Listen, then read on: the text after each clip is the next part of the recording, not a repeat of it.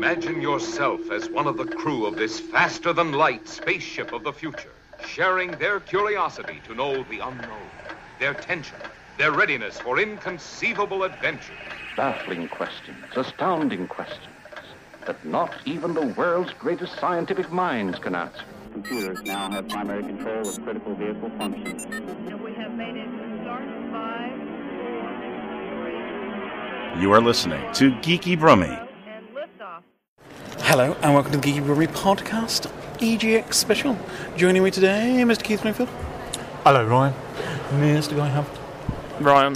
And introducing Mr. Lee Rice. Hello, Ryan. New person, new new, kid, new kid in school, new kid in class. We haven't, corrupt- on the block. we, ha- we haven't corrupted him just yet, so we'll see how long that I lasts. mean, we will, but you know, it's like he's got to spend a day with us. So, 17 and a half seconds, I reckon. But can I just say, Keith, that's an almighty scratch you have on your watch. That's horrible. Yeah, but it's just a glass protector, so Oh, okay. it's, it's re- easily replaceable. Thank God for that. It's relief. You know, had me worried for a second there. when did you scratch that?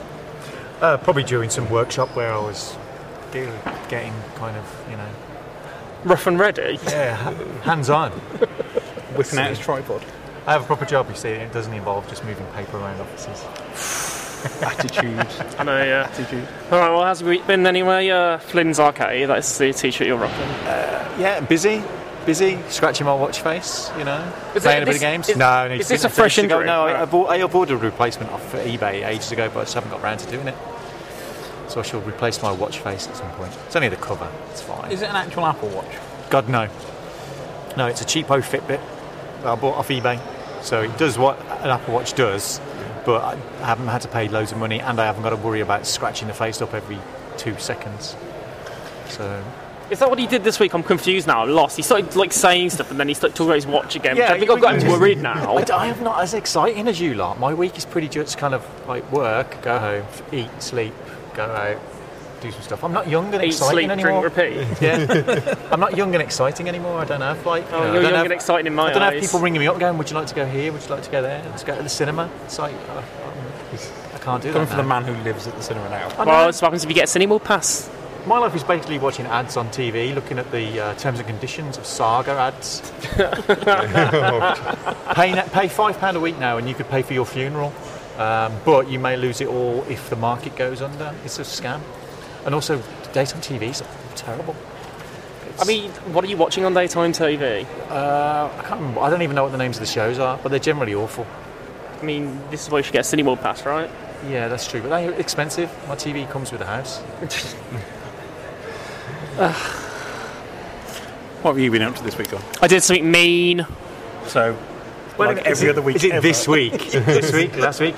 Right, so I'm um, I'm going home last night from work, and a couple of kids faffing around on the way to the train station, picking up conkers, but they're getting in everybody's way. Like they've jumped in front of a bike, and like the bike nearly fell into the road. You know, it was a whole it was a whole debacle. Anyway, I got down to the train station. These kids are cracking the conkers out of the shells, and the conker rolls in front of me. So what did I do? I booted it onto the train line, and I just heard them go, "Oh man!" And I just felt so happy about that. I was just kind of like, "Yeah, that's right.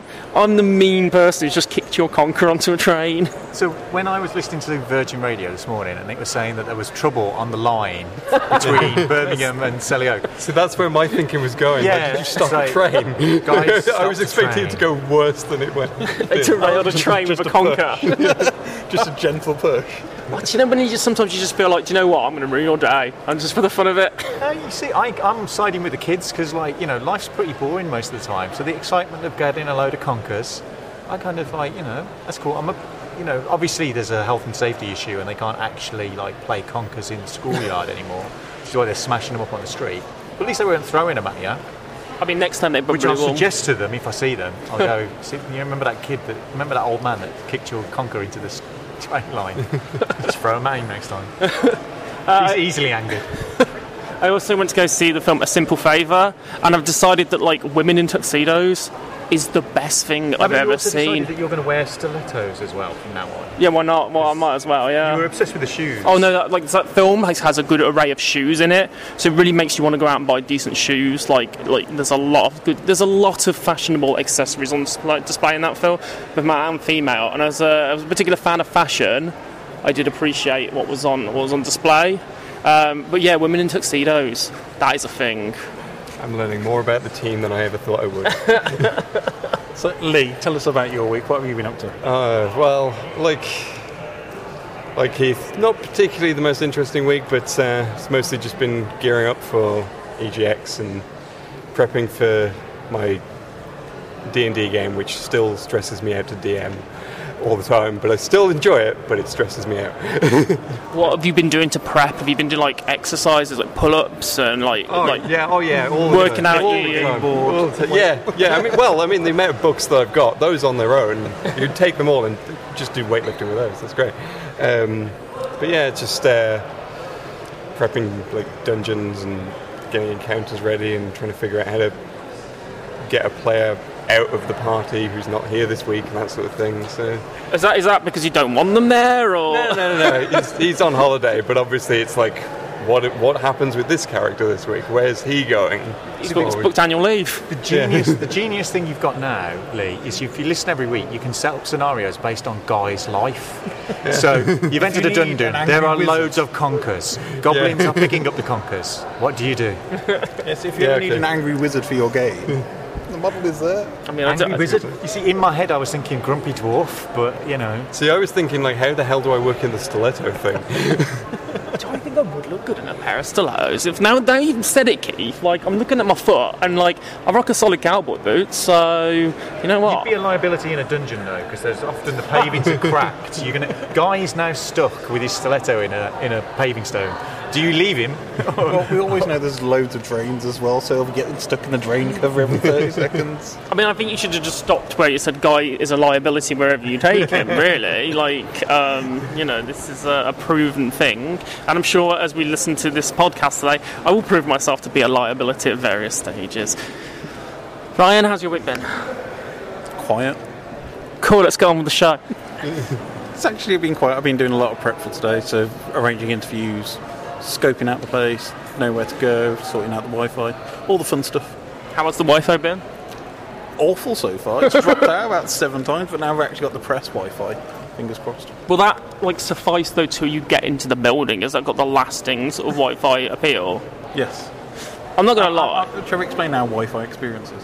Because the thing is, at the at the NEC, though it is a lovely place, it tells you you have 4G everywhere until you actually want to use your phone for anything, and then the 4G just goes bye bye, and disappears off.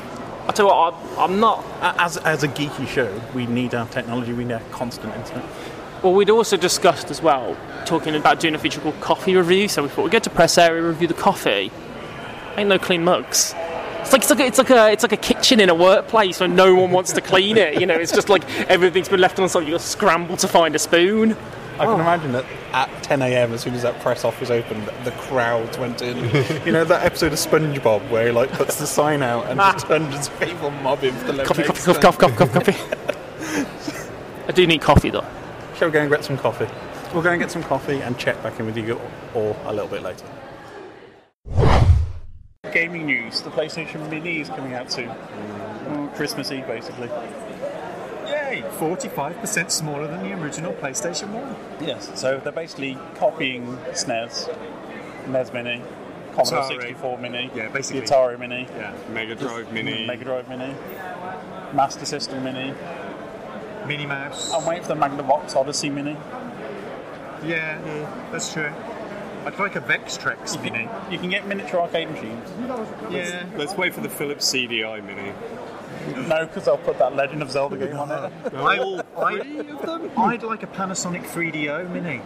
Nice. Myself, really. I'd like a Neo Geo Mini. That isn't that a Switch? Or Pretty whatever much, it is. You can get Neo Geo and stuff. Yeah, but they had the best games, best fighting games anyway. that went from they had the best games to they had the best fighting I had to games. clarify that. that. Was, that was a rough- Right. So basically, it's a very small version of the original PlayStation Classic, or the PlayStation 1, as people who actually owned it know. Or as the PlayStation. Yes. So it's going to come preloaded with 20 games. The titles announced so far are Final Fantasy VII, which is why it's not coming out on the Switch. Jumping Flash, never played. Ridge Racer Type 4, Played the demo years ago. Tekken 3, which I spent more hours than is reasonable on. Yeah. Mm. And Wild Arms, again, a game that I never really I've played Wild Arms and found it kind of bland. Like it's it's sort of JRPG by numbers essentially. So. Everybody's going to buy it for Fa- Final Fantasy VII. Final Fantasy VII, yeah. It's not like Final Fantasy VII isn't available on pretty much any other format. I was gonna say, I still have a copy on Steam before they took it off the store, so it's kind of like too late. Well, it's Mm. already bought it. Are the controllers wired? Uh, it says here the mini console will come with two replica PlayStation controllers in the box, along with a HDMI cable and a USB cable. They're the original controllers, not the dual shop version, though. Okay, that's cool. So, so all the people demanding Ape Escape are not going to get Ape Escape. Yes. So it is much smaller than the original. Yes. It's basically just going to be a little plastic shell with a Raspberry Pi shoved in it, isn't it? Well, it's- you haven't, yeah, 'cause you haven't got to put an actual physical disc in there. Yeah. But what, I mean, what other games would you want to see on that list of 20? Ooh, now that's a question and a half. So for me, I'd go Metal Gear Solid straight away. Yeah, Metal Gear Yes. Solid definitely. Abe's Odyssey, possibly. Nice, good call. Die Hard Trilogy. I'd put that one there. Yeah, but then you need a gun con. Can you get a mini gun con? It was like a keyring sized gun con just shooting at the TV. But you can- you can do it with the controller. But it's not going to work with a HDMI TV, is it? Is it I'm, needs- sure, I'm fairly certain the Die Hard Trilogy doesn't. You don't. You, need, a- you didn't need a G Con. I think the only game that worked was the Die Hard with a Vengeance game where you didn't need a G con because the first two were pretty much Mm. shootings. Because Die Hard 2 was pretty much Virtua Cop, which is another great game that would have been on there. They Yeah. should probably get the original Tomb Raider on there. Nice, good call. Yeah. Well, Not as Final good as the Fantasy Sa- Saturn version, though. Yeah, Final Fantasy VII just makes me happy. So it's a game I know that even though I'll replay it to death, it's, it's guaranteed of 60 hours of fun. Final Fantasy VIII, I'd quite like to see. Mm-hmm. But who's buying them? So we know Guy bought the Super Nintendo one last and the NES Mini, and he doesn't really play them. Well, he- this is a man who bought a PSVR, so yeah, buyer's remorse. I mean, I am kind of tempted with this one. Yeah. I mean, I have a SNES Mini, but I'm less excited about this. But I think that's partly because I still have my entire PS1 collection. Yeah. I suppose it depends if people are going to do what they weren't supposed to do with the NES Mini and the SNES Mini and, and open them up to put some other. Oh, you know that's going to happen. Because if you can get a one a phone 12 gigabyte micro SD card and pretty much put half a library of PS1 games on it quite easily, and that again, oops, didn't mean to, being Mr. Sony. Yeah, I think the, the benefit of this is it's the- one of the things that Sony wasn't particularly good at doing was backwards compatibility on all of Yeah. their machines. So I think this is kind of like a, a way of being able to play those old games again, especially with newer TVs. So that's one of the biggest things for me. If I drag out my Super Nintendo or my GameCube or whatever it is, it's digging out some component leads or whatever to play it with. I mean, that's the one thing that does get me about this because Nintendo is known for their first party titles and they've got some really great first party titles. But Sony doesn't have that many great first party games. Was Wipeout not on that list? No. Because I'd have put, yeah, you thought Wipeout would be on there. Mm-hmm. I mean, it's possible it's Crash Bandicoot, Jack and Dexter, Ratchet and Clank, people, want some of the games like Those that. were PS2, though, I think. Yeah, but wasn't there a PS1? No, not Definitely. There was a, the PS1 Crash Bandicoot. Yeah. I'm getting too confused because that one. Gran Turismo. Gran Turismo, yeah. You'd expect a Gran Turismo to be on there, but if they're putting Ridge Racer on it, I suppose. It's the, you've got 20 games, how do you make sure that's a I mix think- on there? Isn't Gran Turismo like one of their biggest franchises, like Yeah. Sony's own franchise? Yeah. But I don't know, I'd expect more. But I assume because the third party licensing is probably going to be the biggest issue. I think it would have been better to play games that you just can't get any other way. Because I mean, uh, yeah, as much as I love Final Fantasy VII, there's a load of different ways to be able to play that. But the, the games that you just can't get hold of anymore. Uh, What was that one with the firefighters? Was that PS2 as well? Oh, I can't remember. It was a really odd game where it's basically playing firefighters, but it was a Japanese game. Yeah. I don't remember. See, because now, because I'm, I'm thinking, uh, what I want is a, s- a Saturn Mini with all the Panzer Dragoon games on. I want a GameCube in it because the GameCube had some of the best Dreamcast games and some of the best Nintendo games ever made on it. Yeah, but I'm not so bothered with that because I've still got mine.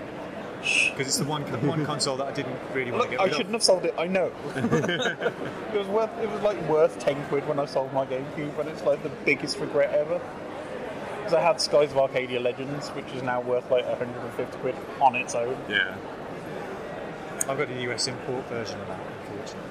Which is still my favourite RPG of all time. It's a good game. Although all the su- all the um, GameCube games are really good. Yeah. And if, I mean, Rogue Squadron.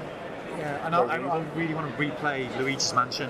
No, it's like I really like that game. I thought it was a really good game. Luigi's Mansion is amazing. Uh, Paper Mario. Yeah. First one was a great game. I think that's ridiculously expensive now. Yeah. It's like the GameCube because it was that 8 inch mini DVD. They didn't have Yeah. Mm. such a wider release as expected. When when is, when do you think this classic system thing, mini classics, is going to stop? Xbox. Xbox PS2 era. Do you think? Yeah. Yeah, you I can't really get a nostalgia for an Xbox 360 at the minute. Plus, I think the emulation isn't really there at the moment No. for like the last gen, Yeah. and that's really all it is. It's just an emulator in a box. And Microsoft are doing loads of backwards compatibility at the minute with their even back to the original Xbox games. They're doing backwards compatibility with Xbox One. So I can't imagine them releasing an Xbox anytime soon. Yeah, I think I think that's where Xbox are kind of they won't need to because they are doing that backwards compatibility stuff Mm. Yeah. with their older. I mean, if you can titles. play Halo on your Xbox One, why would you bother having a retro mini version of the Xbox? This is kind of why with and and the other thing with the Xbox is if it was a mini version, it would just still be a normal sized console. This is true. be interesting to see how it sells. This is why, like, my reaction to the PlayStation Mini is I would rather have that emulator in the PS4 because they had one in the PS3. So Yeah. You could load, you could play all your old PS1 games. They It had was the emotion engine shit was. they had games on this on the store as well that you could Mm-hmm. Mhm. download, and all that went with the PS4. They haven't brought Yeah. that back, and I'm just like, it was emulation. You can do that again. Yeah. And I don't know why they haven't done it again. So. Especially with something the size of like these mini consoles, Mm. that it wouldn't be much to shove them inside a bigger console. I think that's the, the key is, is emulation in the current machines. Because the problem they've got with these re-releases is the chances are the original companies or the licenses that are going to have changed. Yeah. So you aren't going to be able to get those real classic titles that either people couldn't buy because they're just not available. Well, if Nintendo made the N64 Mini, the biggest problem with them is Rare is now owned by Microsoft, and Rare made half their good N64 games. GoldenEye would be a nightmare, Yeah. licensing wise. I think. Because the Bond license would have expired. Yeah. Rare's working for Microsoft. Activision have it now? Yeah. Something like that. See, I'm more tempted by like the Retcon 5 machines, the ones where you can actually plug in old Yeah. cartridges and stuff and play kind of from the original cartridge Hmm. those those games. And I'm a little bit more excited about having the original game. Yeah. You know, going through flea markets and charity stores and going, oh my god, I found this, Mm-hmm. and playing. It's a little bit of a bit more visceral thrill to that than Yeah. the kind of a small I think we all had that childhood of flicking through the Argos catalogue, seeing the page after page of games and all going, oh, I want that one, I want that one, circling it off in the catalogue. You just don't get that anymore now. It's just instant purchase from Amazon or Game or somewhere like that, or buying it direct through Steam and it's with you within half an hour if you've got a decent stream connection. Yeah. I don't know. Is it is it nostalgia too far? Is the question I'd say. Could be. Guy, your thoughts on the PlayStation 1 Mini are you going to buy? Nah. No. Nah. As a man who owns the SNES Mini and the NES Mini, you're not going to buy this one. Nah. Do you not want to feel just like a giant with like the entire collection of miniature catalogues? it's like, oh. There's other ways I'd like to feel like a giant Ryan, and it doesn't involve me having to hold a mini PlayStation. Oh, I, this is the other thing about this device. Are we going to get the same situation that we did with the SNES and the Super Nintendo? That basically somebody's just going to buy all of them and flip them on eBay for twice the value. Ooh, that's an idea. Yeah. As I said, it's not an essential purchase for me. It's mainly due to the launch catalogue. I think if those 20 games include something like Metal Gear Solid, Yeah. And uh, a couple of others. I might be tempted. Uh, I, I quid. It's a bit, it's a bit steep, yeah. Well, it's two. It's, it's not even. It's, well, it's one AAA title nowadays. Yeah. So it's not that bad a purchase. We'll see. Might be worth picking up. Yeah, I think we've discovered Guy's guilty secret. I think we've actually decided that Guy wants to become uh, Maggie Gyllenhaal from The Secretary, uh, as he's now obsessed with fashion and high heels. So, should we? We'll, we'll ask him. We'll go and wander over. Ryan, what's gone wrong? Coffee review. Start off straight away. No milk in my americano with milk. Right, I asked for milk. Yes. I asked, also asked for name Roberto to be put on each one um, because I thought it was funny and it entertained me hearing them say Roberto. But I did put ask for milk. I s they said, Do you want milk in America? I said, Milk, yeah. So. Well, I'm having to pour my own like some kind of non barista. Well, I'm sorry that I've inconvenienced. I didn't inconvenience you, they inconvenienced you here. I- I'll let you off. Thank you. Well, does it taste better now? Guy, what do you think of Mally, Maggie Gyllenhaal? She's all right.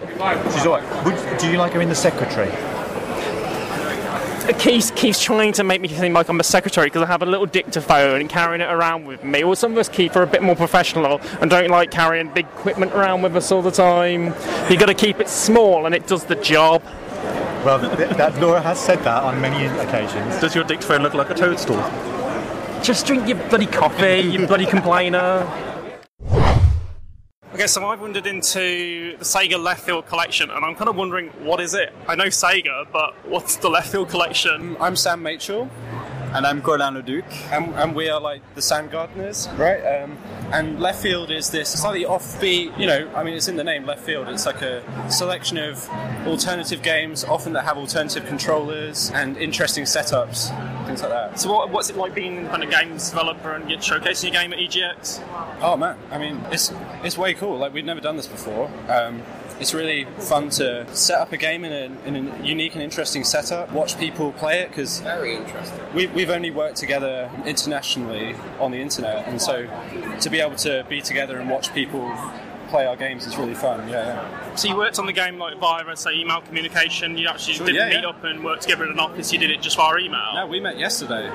That's impressive. That- Tell me more about that. That's really interesting. Well, like we, we started working together like a year ago or something, doing game jams over the internet. When Leftfield asked us if we wanted to be part of their collection, we, it was just a great opportunity to fly from France to England and meet them and see people playing this for, from our house, you know. And if you tell me a little bit about your game, so it's between stage. What is the game about? Uh, how do you play? Because I mean, it looks interesting. 'Cause There's a, it's an old school TV we've got set up here, and uh, Yeah. some buttons on the side. Like quite like the idea of that. It's about watching TV in a hotel room, and so the setup we have here is like an old CRT TV with some buttons on the side, a phone, and a lamp, and you um, you can watch the TV and tune the TV with the dial and press the buttons to go through dialogue options. What sort of genre would you class the game as? Like a, a narrative narrative game. It's it's almost entirely text based. Okay. How did you sort of develop it with using the dials, and how, how did that sort of technology come, come into place? Because that, that's you don't see that that often. Yeah,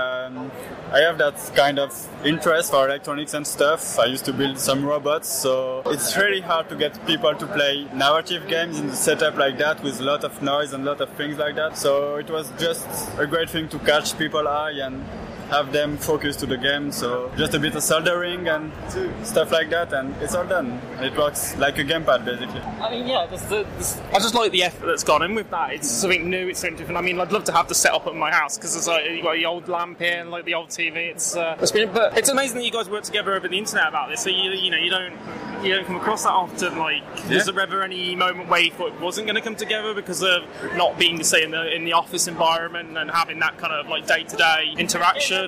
I, I mean, I think when it's true love, you can conquer any distance. like, uh, and and it, and it, it kind of it felt like that. I don't know. Like, I, I feel like we both make we both want to make the games that we want to make, and I don't think we could like work with anyone else. It wasn't even like a thought in my head. Like you don't come at all from a game background.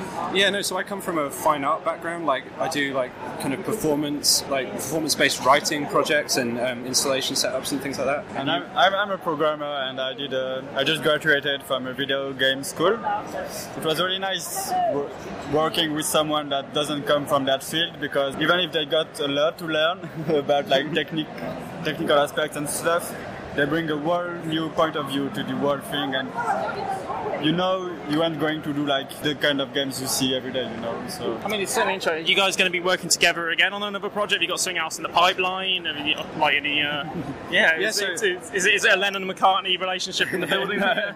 No, so um, at sandgardeners.com you can find all of our existing games. They're all f- available for free to play, um, mostly in browser, um, on your computer.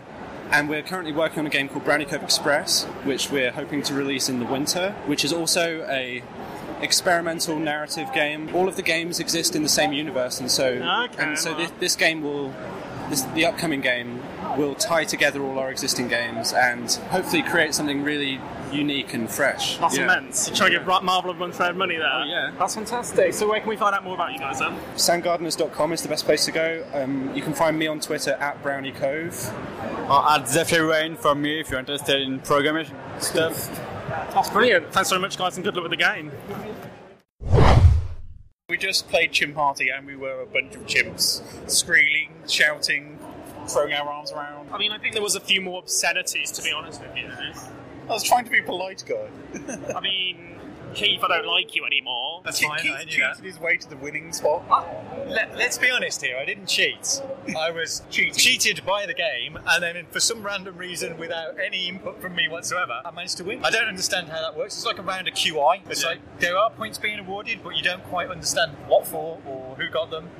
As the one gamer who seemed to be grasping the actual concept of the game, you, feel cheated. You think that it looks like I was grasping the game, but in my head I was just kind of going, "What? What? What? No, what?" I, it was pure blind luck that I was getting most of these games. You just kind of had to tap a button on a phone. Yeah, that's mostly what it was. I was just like, "Let's just keep tapping it and see what Imagine happens." four orangutans with phones being given them, slapping the pad repeatedly. That's what us four look like on the sofa. I think of it as a late night after a few drinks party game just to kind of have a laugh. Yeah. It'd be quite cool because there wasn't really any, a great deal of skill involved in it. It's either going to be great fun or bitter recrimination, depending on the alcohol levels. I would, I would feel angry by that game and probably have a temper tantrum. you, would you be one of those people who'd switch the console off so everybody else could stop playing it? I have a known reputation for that, so yes. Alright, so what are we doing? It's the usual thing that we do when we come to these things. We usually do tap challenge, but we're going to change it slightly for this one. So we're going to try and find like something that's like, like probably overpriced and We're basically, we're basically going to go take a picture of the most ridiculous purchase we can find, and then we'll put it onto a Twitter poll at some point so you can go and vote. What do you think is the most ridiculous purchase you would make? Purchase was here. But we all go. We're going on the hunt. What are we seeing? Nathan Drake statue for fifty pound with no game. Fifty pounds. Down from 70, so you're saving yourself 20 pounds Why would you want a statue of Nathan Drake? to fondle it. Wow. For fifty pounds, you want to fondle it? If, if I was paying fifty quid, I genuinely would want a fondle of Nathan Drake. He's going to be good. I like how the hitman has fallen on hard times and he's only twenty quid. Yeah. It's because Nathan Drake's in a bigger box. The, bo- the box is impressive for Nathan Drake. That's that statue. That's too big for that size box, right? It's like the, the, the box is too big, yeah. It's all polystyrene, though, isn't it? To keep it safe. What else we got? What is it, Keith? Have you ever seen Big Mouth on, t- on uh, Netflix? I'm aware of it, yeah. And it has a special pillow. Yeah. These are um, anime style special pillows for you to cuddle up to Uh, body on your pillow. chaise lounge. Yeah, yeah. I like the fact this is twenty five pounds. That's expensive for a pillow, but I like the fact that you can buy the case only for fifteen pounds. Like, who's gonna have that size pillow kicking around the house?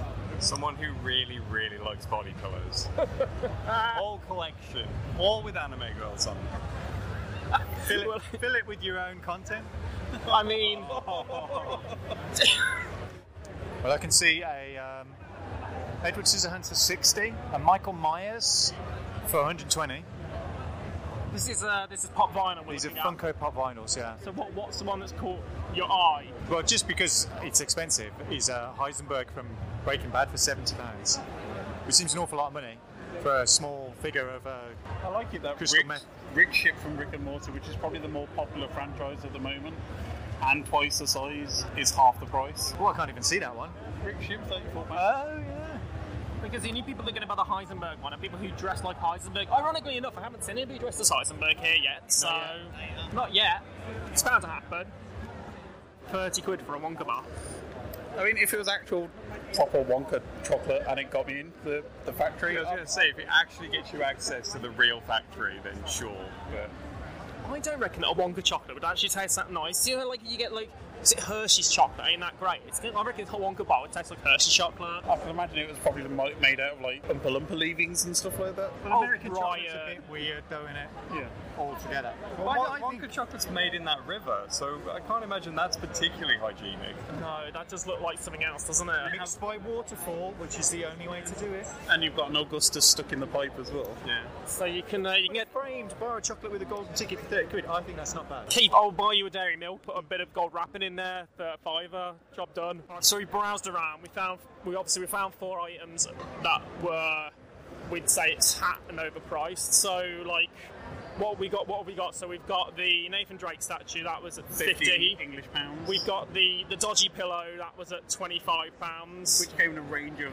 Yeah, and we've got the uh, Heisenberg statue, Pop, Pop, Funko Pop, that was 70, and the Wonka Bar with Gone Ticket in a frame for 30. So, Ryan, what do you reckon was the most? I don't know, the body pillow would be comfortable if you turn the cover inside out.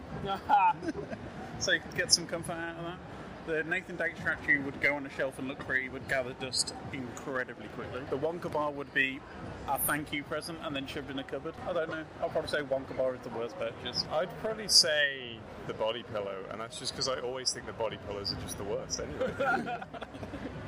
I'm also going to go with the body pillow, purely because it's probably the one thing that you couldn't flip on eBay after you've used it. Uh, I'm gonna. Well, right, okay. So Nathan Drake statue. Someone's gonna be into that. That's there's a Yeah, market yeah, for that. Uh, the Heisenberg pop vinyl.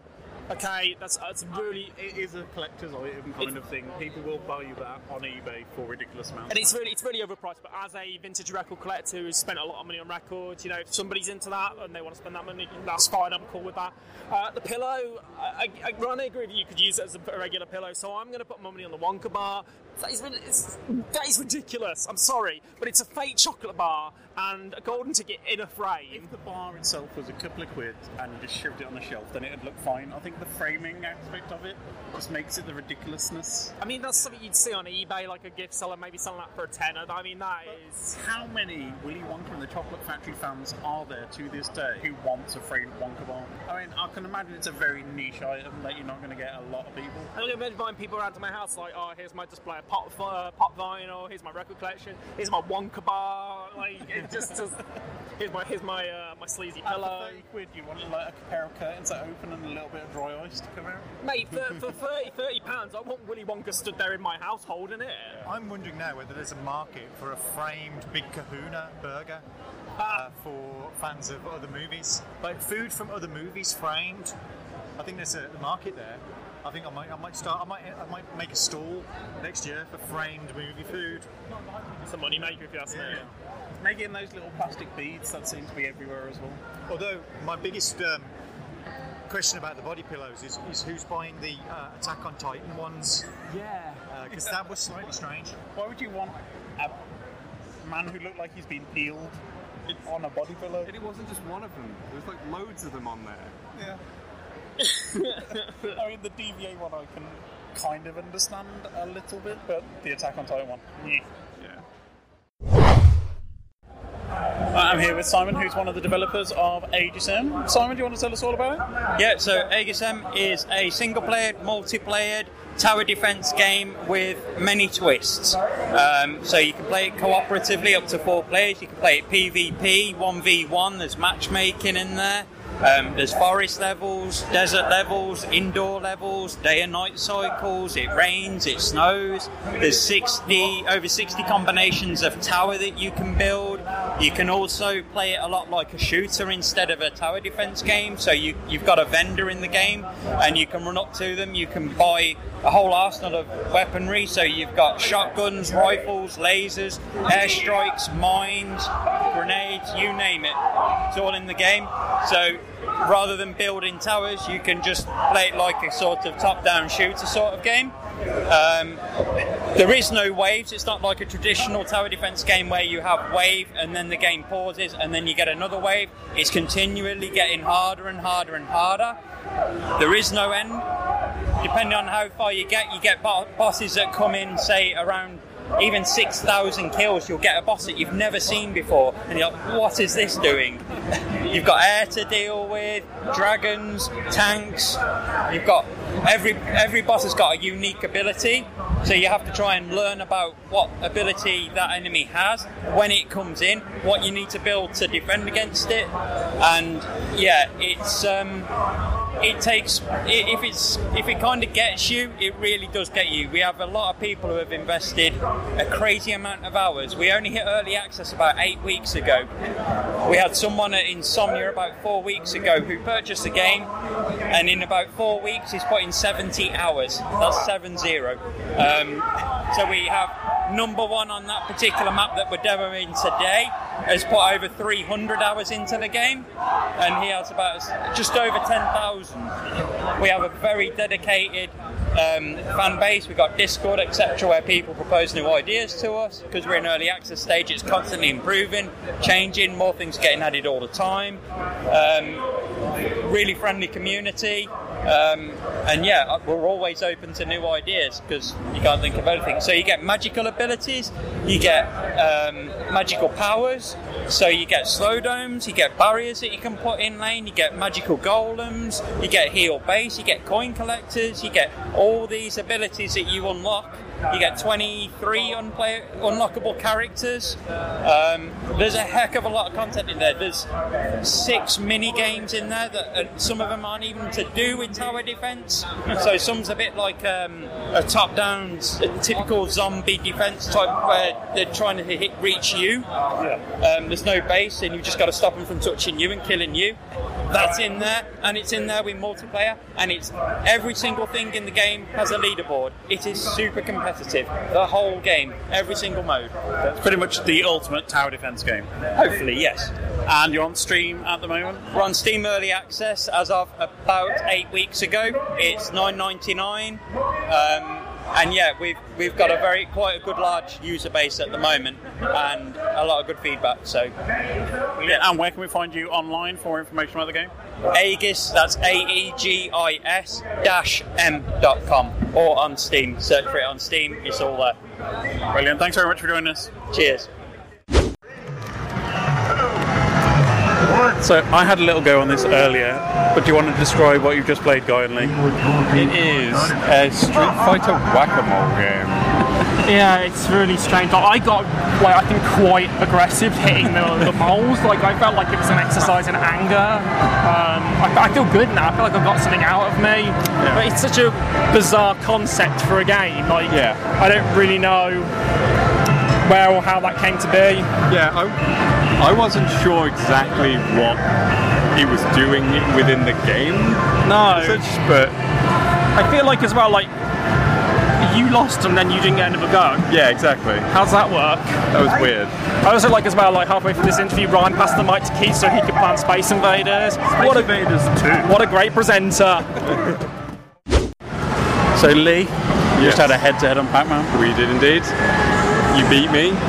Only just. Yeah. Um, You have the luckiest kick ever on the third round. Yes, I. Uh, that was. I swear to God that that killed me, but it didn't. I just got the last pellet right as I was about to bump into the ghost. Yeah. And I, I kind of looked my way through that quite a few times. Yeah. It was more about saving the power bill until the last possible Yeah, second. exactly. Yeah, like there was a few times where like just I found myself in a situation where I was like, well, I've lost this, and then just suddenly at the last minute, a ghost would move the wrong, wrong way, and I was like, oh, thank God. It showed you how important old arcade games are till this day because like, Yeah. you feel the tension building. Yes, Like, yeah. uh, And you didn't think that four blobs on a screen and a pizza with a missing slice would still yes. make you scared to this day and age. Yep, but there we go. I'm lost at a convention. I don't know where anybody is.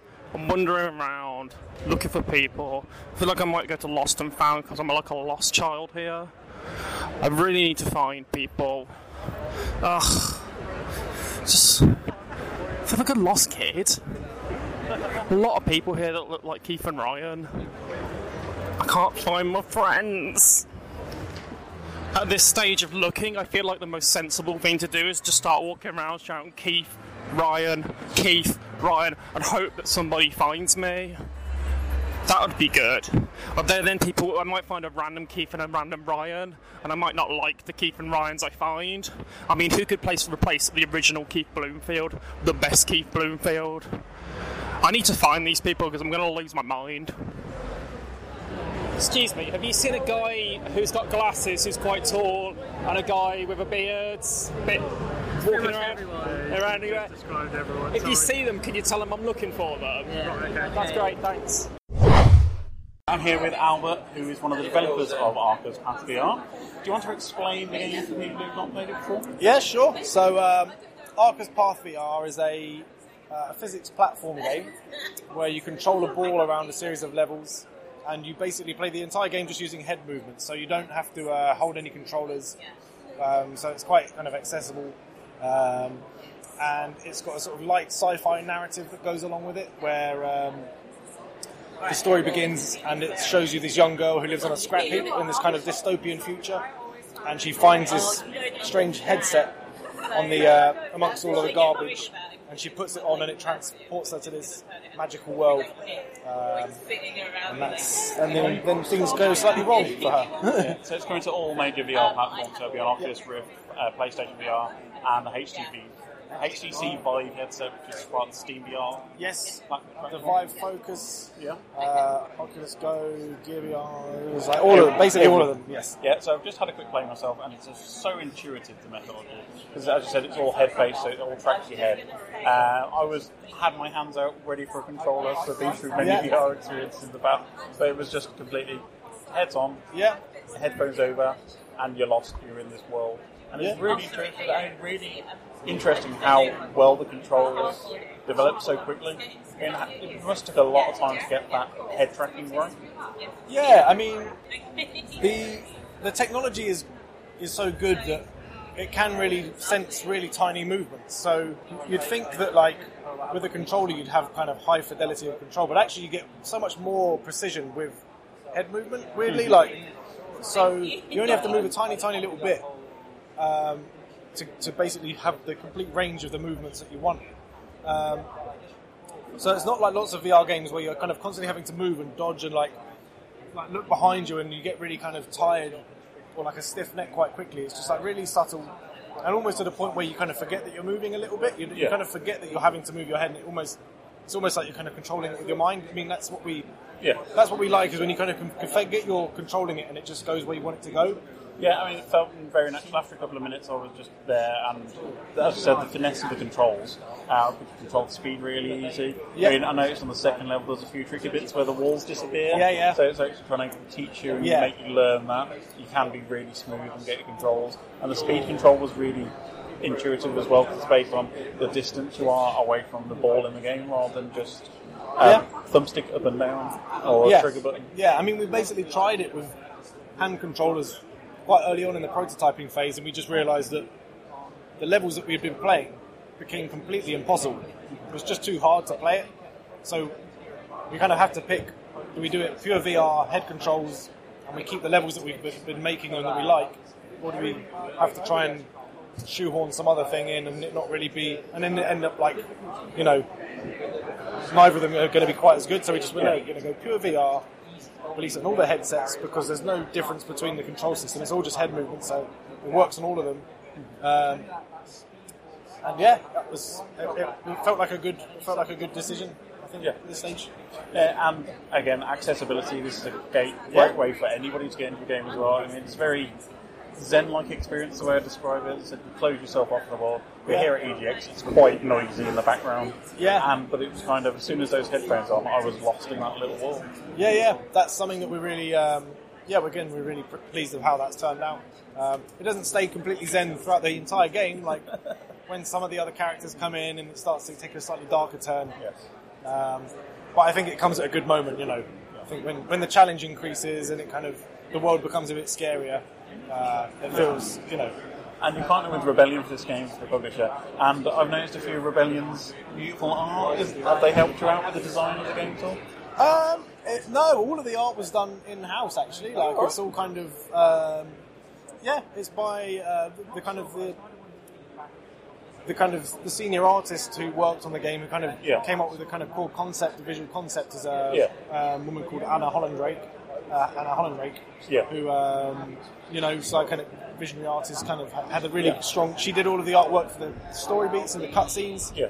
Um, so she's kind of multi-talented. Sort of Felt like a great visual comic book, and that's yeah, that's kind of what we yeah. were aiming for, really. Yeah. Like, I think it was really important to us that whilst we've got this accessible kind of simple gameplay, we want the story to be equally kind of easily digestible. Um, there's not loads of text. There's no lo- there's Yeah. not loads of l- reading. We don't have to localize loads of stuff. Like No. Mm-hmm. we just do really simple pictures, try and tell a, a kind of simpler story as possible, but that kind of you know keeps you engaged that you Yeah. want to play the game.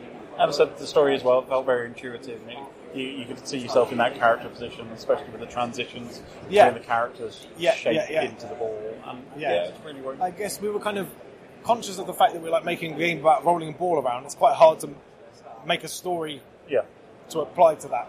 So we're like, "Ah, how are we gonna how are we gonna do this? And we're like, well, we have to just go completely like crazy and sci-fi with it and say it's the girl turns into a ball in a virtual world and she rolls around for a little while, then turns back into a girl again. Um, yeah, that sort of to us was like that's the, how we're gonna make this work. And when are you due for release? Uh, fourth of fourth of the December. Yeah, fourth of December this year. So, So quite just soon. in time for Christmas. Just in time for So Christmas. if you've got yes. somebody with a VR headset and you want them to have a relaxing game rather than shooting zombies Yeah, yeah. or getting lost in the battle zone, something like that, this is probably the perfect introduction to get some people into VR. And said, uh, probably the viewing experience piece. Did you enjoy watching me play the game? You see, can't hear me, silent- He's silent behind the camera. But it's a nice intuitive experience. We were watching a little bit earlier, and it's interesting to watch other people play the game and just the visuals behind it. It's a beautiful visual, visual game. Great. Thank you very much. I'm glad you enjoyed it. Thanks very much for having us here on Geeky Brummy, and um, we'll keep an eye on you. Yeah, no problem. I'm sending an SOS to my friends. I'm sending an SOS to my friends. Someone help me find my. Someone help me find my Keith Bloomfield. Hi guys, have you, have you seen my friends anywhere? My friends, they kind of look like the people who hang out with me. Have you seen them? Like a couple of guys? Yeah, I've seen them. Fair enough. Sorry, no problem. Oh, I'm getting fed up now. I've been wandering around for at least 15 minutes looking for everybody. Oh, there's a lot of Ryan and Keith lookalikes here, and it's getting very confusing. I'm lost at the E NEC. So here with Sean Reed from Vufu Studios, a lovely Birmingham-based developer. Always great to we see are. you here at EGX 2018. Thank you very much. You're, you're having your worldwide launch of your brand new game, This Is Paul. We are, yes. So this is your third Paul game, so you've done It is, Hustle Things yes. previously and Pure Paul. Yes. But this is the first one that you're We developing own- and leading yourself. Yes, it's ours, yes. So, yeah, that's that's the big deal with us. I mean, Hustle Kings is, believe it or not, 10 years ago. Wow. Pure Pool, nearly five. We realised that, yeah, we're we're coming out on the same generation as our previous titles, but five years is an awful long time in the video games industry, and, and technology's come on a long way. Because we're on our, our own technology, we, we decided with, for This Is Paul, it was time to redevelop our engine from the ground up. So this is the this is Paul is the, the first game that's taken advantage of our new our new tech. So it's quite exciting. Yeah. So regular Geeky Room listeners might know you from Mantis Burst Burn Raid Racing, which we pushed out. It's now available on the Switch as well. It if you've is, not yeah. picked It up. Yeah. Uh, so what consoles is this ball, this is ball coming to? Everything our usual our usual spread of consoles. So we're going to launch uh, universally across Xbox, PlayStation, Switch, and Steam. So, Great. Yeah, yeah, Yeah. slightly different to Mantis Burn. Obviously, Switch came later, but uh, Yeah. yeah.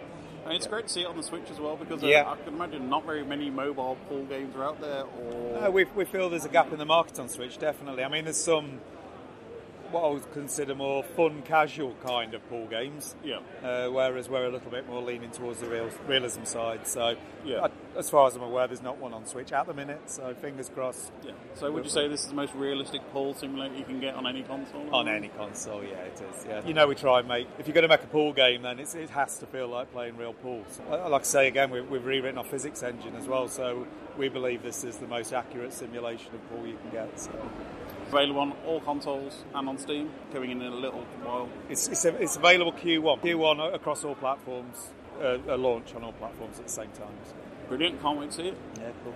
Thank you, and where can we find information about Vufu Studios? Yeah, on, on our website, or where you can follow us on Facebook, Twitter, uh, Instagram. We're, we're on all social media. As I say, we've got we've got some guys now that just look after our social media. So um, yeah, you should be able to find us, no problem. Awesome, brilliant, thanks very much. for Okay, joining no us. worries. Thank you. So I'm here with Bruno from Shadow, who can tell us all about the amazing streaming service that you guys provide. Yeah, so Shadow is basically a tourism company now. Um, core idea was people love to play but do not love to change components all the time. You know, it's costly. Sometimes you have hardware failures, and basically people just want to play and enjoy their PC. So what we took that we took the components of the PC, put them in data centers, and so they're secured. Yeah. And basically we stream a crystal clear 4K picture of your PC anywhere in the world. So the idea with Shadow is that basically you can compare it to Netflix or Spotify, but instead of streaming content, we stream the full Windows 10 PC. So you can install games, Steam, Origin, anything, but also Photoshop. You can browse, you can watch videos. It's entirely UPC but virtualized. That's awesome because I've got a gaming laptop myself at home. It's got a GTX 970M, which was great when it first came out.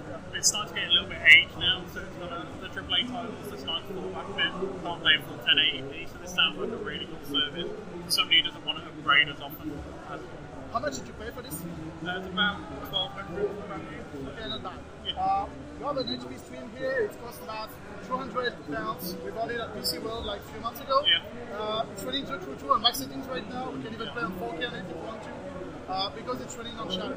So any PC uh, for recent that five or six years can run Shadow, and basically you can take any potato PC on eBay, or a Mac, or a smartphone, or an iOS device. Yeah, so you Play it also- on your PC. Yeah, so you're also available for Android, iOS, Mac OS. Anything Linux. Yeah.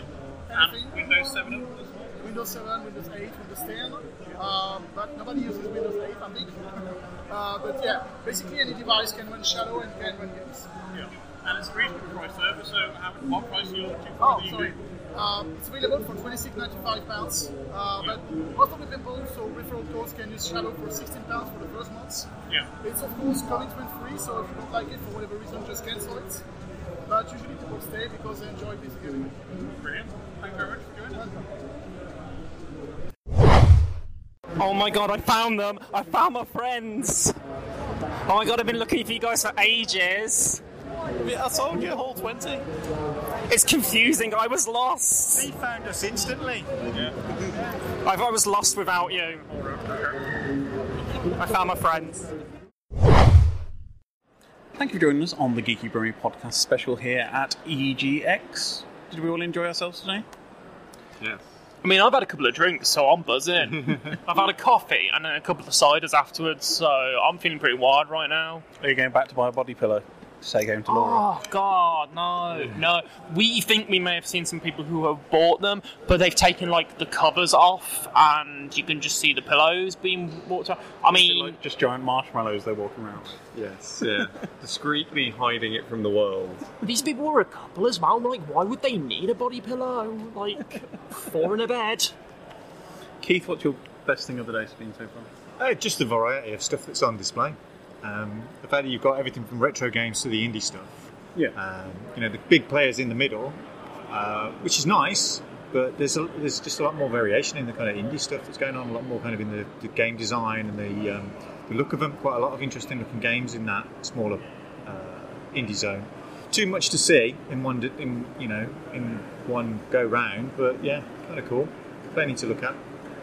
Um, you're still talking about the games, right? Plenty of games. Yeah, it's not all body pillows. Um, I particularly enjoyed Keith um, recording uh, video oh, B-roll footage. Um, Oh. Yeah, B-roll footage of like some people working behind certain desks that he didn't want to go and ask for his pass from. That's because he's been surreptitiously recording them. Sleaze, sleaze. You should know better. There was- what there have you got to was say to yourself? There was nobody in those shots. It was all background of objects. It's fine. Sure, sure, sure. Lee, You were what's- busted. Lee, what's been your fun experience so far? Fun experience. Fun experience. Joining us. That's what his fun Yeah. experience is. Yes, the best part of today was meeting all of you. um, but um, no, like I've got to echo Keith really, just the variety of stuff that's going on. Like I'm every time I come to EGX, I'm always really interested in the res section, seeing all the. Even if I don't get to play everything, I get to see there's just such a variety of, of indie stuff out there that just it adds such a a range of things that you don't necessarily see from the big names, but um, it just kind of gives you shows you the wide range of gaming that's out there, and it's really interesting. I think so. Yeah, for me, it's quite interesting to see that they're not just taking one particular console, which, or just console gaming at these events. So there's broader implications. There's PC gaming. So we saw some streaming demos, people streaming stuff to Android phones, iPhones, uh, using Mac OS rather than just your traditional trifecta of Nintendo, Sega, and Microsoft. Sega and Microsoft, Sony and Microsoft.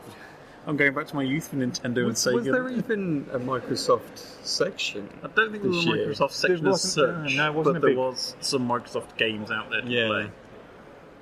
But it, as I said, the, re, the Red Zone, the Left Field collection, uh, interesting to see what people are developing on the smaller end of the scale. Yes. I didn't play it. I didn't play Ryan's, but I saw a lot of Ryan's today. Like, there's been a lot of Ryan's kicking around here today. Guy has this thing that anybody with the glasses and a beard is automatically looked Yes, like me. Yeah, There's a lot, always a lot of Ryan's kicking around. Like, I saw a lot. I met Spyro the Dragon, and I'm really happy about that. Like, this has been the highlight of the day for me. You did have a strop with Chim Party. I just, I mean, I'm not gonna, I'm gonna put it out there. What a ridiculous game that is. It's, It's a nonsense. party game, though. That's that's what they're like. They're just. I mean, I thought they- you'd be buzzing for it after a couple of beers. It's kind of the game you want to play after a little bit of I, alcohol. I felt no buzz from that game. I just I don't know how Keith won. I think he cheated. To be honest with you, Again, that's the nature of that sort of. I think he's shown true Mario col- Party type game. I, that's the only input to that game I had was to tap a button on a mobile phone that didn't belong to me. I, I can't say that I was. Uh, I mean, if I'm honest, Keith, you're showing your true colours today. To be honest with you, I'm, uh, my whole aspect and look, like appreciation for you has changed a bit. You you got to redeem yourself a little bit. To be honest with you, mate. what? You know, well, you know, you- if you're a winner, you're a winner, guy. You can't help it. He was blatantly cheating on Space Invaders. That's, that's because he's old enough to know how to cheat on air. What were you doing on Space Invaders? I've no idea what I was doing on Space Invaders. Oh. It's just there. Yeah, I mean, the retro zone's always a bit of fun to go and play there. Mm. 'cause it's- We saw Star Wars Arcade, which we had to winkle Keith out with a big pin. 'cause I think he was sat there for the rest of the night. It's a good game. That's a good game. There was uh, there was that whack a mole thingy as well, which just Street Fighter whack a mole. Good anger out. No point blank though. No. I mean, it's probably good though because Keith actually Keith got some probably work done broke the machine today. last time. That's what they, they knew he was coming. That's why they saw him on the list of guests of press coming, and it's like But It goes to show any any game that requires very limited input from the user, I'm all right at. Anything else that's got more than two buttons, He was even using the cheaty technique of holding the fit handle and just running his finger back and forth the last time. No, it was all legit, but all proper style. Any, anything that did disappoint you about the day, Ryan? Not enough tap. There was some tap merchants, but there wasn't enough of our usual level of tap to I go mean- and purchase. But like the Wonka bar for thirty quid is ridiculous though. Still, L- I was disappointed by the lack of free coffee there was in the press area and the dirty cups. That was pretty disappointing. Yeah. I'm sure they'll have refilled it by now. I think we just turned up at an inopportune time. And thank you very much for putting a press area on. Yes, thank thank you, but I still wanted coffee. Uh, I had to resort to alcohol because there was no coffee. You had your coffee as well. Oh my god, I'm the Phil Ellis of the day. oh my god, I've become Philip Ellis. Coffee and alcohol, and that's all you're doing. What's happened? Coffee, alcohol, and smarm. yes. Yes, that's, uh, but EGX is always fun. It's always nice to have events like this come to Birmingham rather than us having to go further afield. I mean, would you go further afield? Would you pay the money to go further afield? I mean, if it's something that I was doing with a group of friends, it's probably worth doing it. Hang on, hang on a minute.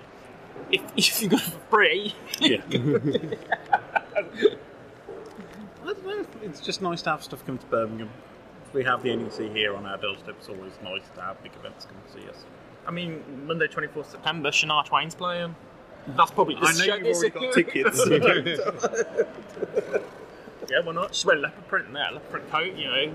I mean, her fashion. Um, that's probably the show's probably aired by the time that's been on. So if you wanted to see Shania Twain at the NEC, she's probably gone She's by now. probably been ang on. So sorry, sorry about that. Apologies for that. You can see Frankie Valley in the fir- four seasons on the 1st of December, though. Oh. Current final tour. Uh, North is Patrick, the super vet as well, is going to be here, and um, Jess Flynn. And just if you do want to celebrate 90s DJs, Pete Tong, November. Oh, is that his thing where he does classical Ibiza songs? Oh, what's that about? Bring in Ibiza to Birmingham. You know, there's been too much reference of Pete Tong and Dave Pierce on the show recently. We need to stop this. Like, this is uh, this is this is- this is Dave a Pierce nonsense. used to DJ in Birmingham back at Baker's. Why did Dave Pierce always wear a baseball cap? Like, Because he even was when he was going bald. DJing, he's always wearing a baseball cap. It's because he was going bald at the time. Well, don't hide it. I mean, Show it off. now you've drawn my attention to that poster. The one thing that I, I'm most confused by is N- Noel Fitzpatrick is the super vet. Yes, Uh, Keith, how- Rugby, he is the super bear. Have you not seen that show? He's not even wearing a cape. Is he just going to do like live Animal veterinary? surgery. I veterinary mean, services? to spay this cat Yes. live on stage. I've uh, I've actually been to a pet event at the E NEC where Noel Fitzpatrick was there, and he just talks about how you can change the world, and it's not really about like pets or vet stuff. And like, I left was like, what was that about? I was very confused because I was just like, just talk about a dog you've saved or something. Like that's what I want to know. Like, I want to know if Fido's life was saved. I want to know like about saving the world and stuff like that. That's uh, it's super vet. You're not Superman. saving the saving the world one cat at a time. what, what does that show involve? You know, if you go to see a band, they sing at you. If you go to see a comedian, they tell you jokes. But what does it? What, what does that show entail? I He don't kind really of, um, understand. kind of preaches at you, if I'm honest with you. Oh, so it's a bit kind of evangelical type. A little bit, yeah. A better show would just be him showing you animal pictures for two hours. My God, that'd be beautiful. It would just be the internet in show form. yes. Noel Fitzpatrick brings you memes. Yes. I like it. I'm disappointed, Ryan, that we couldn't get into the print exhibition that was on here today. I would have liked to have gone to that, to be honest with you. As a former print worker, I was enticed. press pass for that. I was. I saw a big like big like Lam- I think it was a Lamina printer. And I was like, I've got to get in there. I need to go and see it. Lamination. That's the name of the game. Oh, No, the Lamina printer doesn't laminate. I don't think. It just Why would you call it a lamina then if it doesn't laminate? It produces long documentation on pieces of paper, but I don't think it laminates it. I think it puts, it puts a glossy effect on it, but it doesn't laminate it. Knowledge, there you go. If I need to get back into the print industry, I'd be there. Could have people email from the print industry now and be like, no, actually, guy, you're wrong. Didn't know we'd turn into geeky printy. Printy Brummy. I'm learning so much. So you go to a games convention, you learn about lamination and printing. Right, where can we all find people online? Lee, where can we find you on social media? Um, I am on Twitter at the Cheap Ferret, and I am also. Alright, before you go any further, Yes. explain the Twitter name. Okay, okay. Well, um, I like ferrets, and my surname is Price. So, put those together. Um, and also, my name elsewhere online is Bob the Pet Ferret. So, it was a variation on that. Um, I would recommend my YouTube channel, but I haven't updated that in like a year. So, Well, you're going to have to get on it now with all the Yeah. fan bases you're going to Yeah. gather from today's Yeah. episode. You have to now update your content. Yeah, but if you're curious, it is Bob the Pet Ferret at YouTube, and then find me on Twitter at the Cheap Ferret. That's a very noisy subway car that's being brought past. A subway earthquake is coming towards us. It's empty. I know. God, that's loud. Inconvenient. We're trying to record radio here, people. Keith, where can we find you online? All the usual places: Twitter, Instagram. Uh, yeah, I have got a YouTube actually. Strangely enough. Um, oh, oh, I'm interested. My ears are Is pricked it up. Hard Luck Hotel or Hard Luck underscore Hotel? Uh, I think it's Hard Luck Hotel So, Film. did you say YouTube or RedTube? YouTube? Right, just to clarify. Just to clarify. The fans only isn't working just yet. YouTube Red. Oh, I knew I was forgetting. and um, yeah, it's, it's- basically it's hard look unders- underscore hotel on Twitter without you underscore pretty much everywhere else. Um, but if you go to the website hardluckhotel.co.uk, you can probably find the links to pretty much everything you need there. Just don't look at the dates on anything. It's fine. Just imagine I posted it all yesterday. if it's your first visit, Guy, where can we find you online? I don't wanna. I don't wanna. Don't you want to show off your ridiculously overpriced record collection? I haven't really been putting anything up recently because I've been playing too many computer games, so like I haven't really been posting. You've been stuff. playing with Lara Croft photo mode. Tell the truth. That is fantastic. That Have is. we actually played the game, or have we just been doing photo mode? It's it's nice because you can make her look like she's on holiday, so you make her Yeah. make her give like a really awkward smile. It's really funny. Yeah, I've not played the game yet, but I've seen enough of the photos where people have just put the awkward smile on while she's just climbing a wall. It's great. I've- There's one guy online apparently who's been doing all the death cut scenes and Yes. pausing the death cut scenes and making a smile when she's like being skewered by a spike. It's just her with a thumbs up, like smiling away. And when did, when did Keely Hawes start, start doing the voice for Lara Croft? Yeah, when, Okay. when she starts starring in the Dorals. Camilla Luddington for the first two games. No, this was like Keely Hawes was like the last few games, like before they did the reboot. Ah. So like, Tomb Raider Legend and stuff like that. Yeah, because So- Camilla Luddington was the reboot. Yes. And Vinyl Guy H on Instagram. Ryan, where can we find you? Snuggling up to his little sexy pillow that he bought today at the convention. You can find me online at the personal Twitter, which is Ryan Parrish. The food stuff is at Brummy Gourmand.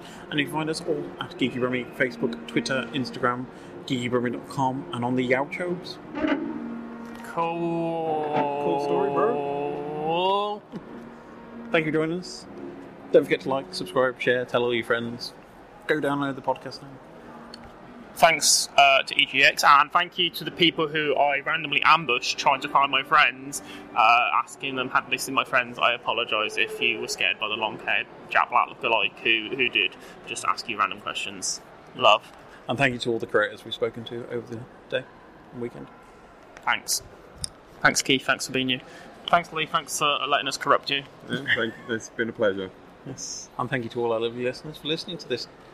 All right, it's getting too sappy now. so- uh, Why is there a man walking around with a dead mouse hat on? What? It doesn't let me to do it, guys. It's not But me to he's do walking around with Kakashi from Naruto, which is not a kind of fan, pro- fan crossover that you'd expect. it. Is that a cosplay? That's not a cosplay. It's a cosplay. Uh, debatable. All right, let's leave it there.